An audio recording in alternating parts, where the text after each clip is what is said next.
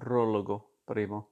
Poiché prevedo che fra breve dovrò presentarmi all'umanità per metterla di fronte alla più grave esigenza che mai le sia stata posta, mi sembra indispensabile dire chi io sono. In fondo potrebbe essere già noto, perché non ho mancato di dare prove della mia esistenza, ma la sproporzione fra la grandezza del mio compito e la piccolezza dei miei contemporanei si è dimostrata nel fatto che questi non mi ascoltano e neppure mi vedono.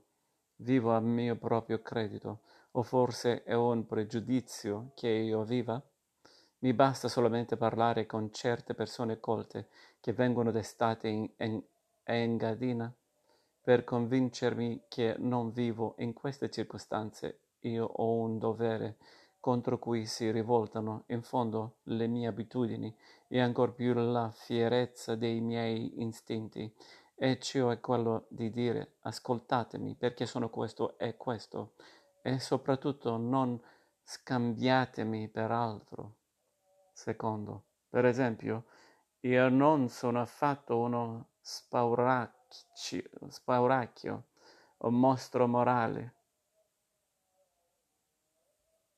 Anzi, sono una natura opposta a quella specie di uomo che fino a oggi è stata venerata come virtuosa. Detto fra noi, mi pare che proprio questa, questo faccia parte della mia fierezza. Io sono un discepolo del filosofo Dioniso, preferirei essere un satiro piuttosto che un santo. Ma leggete questo scritto, forse ci sono riuscito a esprimere questo contrasto in modo sereno e amero- amorevole. Forse questo scritto non aveva altro senso, migliorare. L'umanità sarebbe l'ultima cosa che io mai prometterei. Non sarò io a elevare nuovi idoli e quando ai vecchi cominciano a imparare che vuol dire avere i piedi de- di argilla, rovesciare idoli, parole che uso per dire ideali questo è affar mio. La realtà è stata distruttita del suo valore, del suo senso, della sua veracità, della misura in cui si è dovuto fingere un mondo ideale, il mondo vero e il mondo apparente. In altre parole, il mondo finto è la realtà. Fino ad oggi pensava sulla realtà la menzogna dell'ideale, la maledizione che ha penetrato l'umanità fin nei suoi istinti più riposti per farla diventare menzognera e falsa, fino al punto di farle adorare i valori inversi di quelli che soli le potrebbero garantire la crescita, l'avvenire, il sovrano diritto all'avvenire. Terzo, chi sa respirare l'aria dei miei scritti sa che è un'aria delle crime, delle cime, un'aria forte. Bisogna essere nati per respirare quell'aria, altrimenti si corre il rischio non piccolo di raffreddarsi lassù. Il giaccio è vicino, la solitudine è immensa, ma che pace illumina le cose. Come si respira liberamente? Quanta parte di mondo sentiamo sotto di noi? La filosofia, così come io l'ho intesa e vissuta fino ad oggi, è vita volontaria fra i giacci e le alture ricerca di tutto ciò che l'esistenza ha di estraneo e problematico, di tutto ciò che finora era proscritto dalla morale.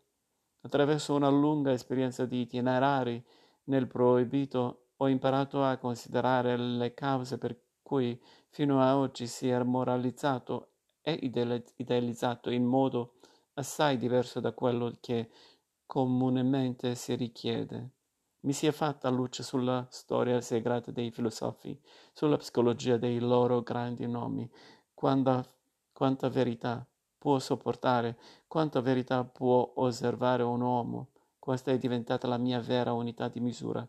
Sempre più l'errore, la fede nell'ideale non è cecità. L'errore è viltà.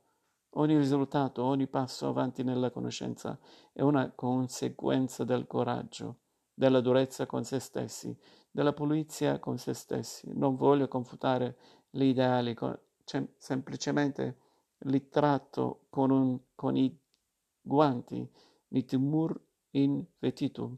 In questo segno verrà un giorno la vittoria della mia filosofia, perché finora solamente la verità è stata proibita sempre per principio.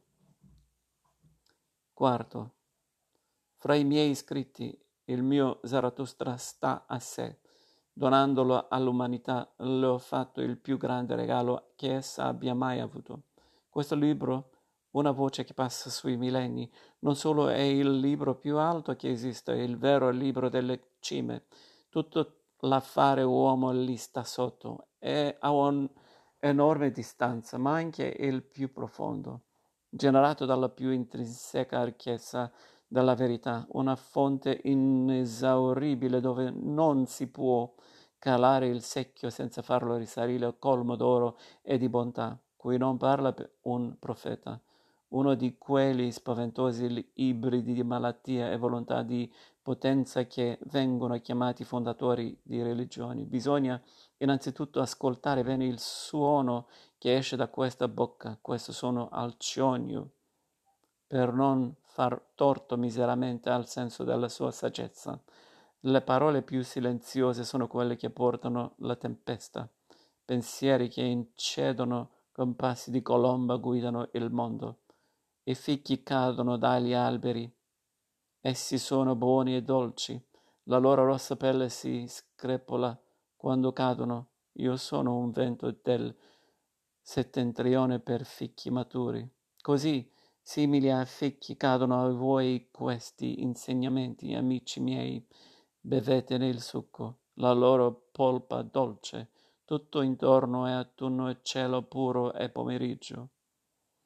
Qui non parla un fanatico, qui non si fanno prediche, qui non si pretende la fede da una pienezza infinita di luce e da una profondità abissale di beatudine cade goccia su goccia, parola su parola, una tenera lentezza è il ritmo di questi discorsi. Cose simili giungono solo agli eletti per eccellenza. È un privilegio senza pari essere uditori in questa occasione. Non è dato a tutti avere orecchi per Zarathustra, ma Zarathustra as, non sarà per caso un seduttore? Che cosa dice quando per la prima volta torna alla sua solitudine? Proprio il contrario di quello che direbbe in un caso simile un saggio, un santo, un redentore del mondo o un qualche altro decadent. Non solamente sono diverse le sue parole, lui stesso è diverso. Ora vado da solo, discepoli miei, anche voi andate, andate, andate bene da soli, così io voglio. Andate via da me e guardatevi da Zarathustra, ancora meglio, vergognatevi di lui, forse vi ha ingannato. L'uomo della conoscenza non soltanto deve saper amore, amare i suoi nemici, ma deve anche saper odiare i suoi amici. Si ripaga male un maestro se si rimane sempre scolari e perché non volete sfrondare la mia corona. Voi mi venerate, ma che avverrà se un giorno la vostra venerazione crollerà. Badate che una statua non vi schiacci. Voi dite di credere a Zarathustra, ma che importa di Zarathustra? Voi siete i miei credenti, ma che importa di tutti i credenti? Voi ancora avete ancora cercato voi stessi, ecco che trovaste me, così fanno tutti i credenti, perciò ogni fede vale così poco. E ora vi ordino di perdermi e di trovarvi, e solo quando mi avrete tutti rinnegato io tornerò tra voi. Friedrich Nietzsche In questo giorno perfetto in cui tutto matura e il colore dell'uva e di altro ancora si fa più scuro, un raggio di sole si è appena posato sulla mia vita, mi sono guardato indietro ho guardato avanti, ma ho visto tante cose, e così buone, in una volta sola, non per niente. Ho seppellito oggi il mio 44esimo anno. Potevo permettermi di seppellirlo. Ciò che in esso era vita è salvato, immortale.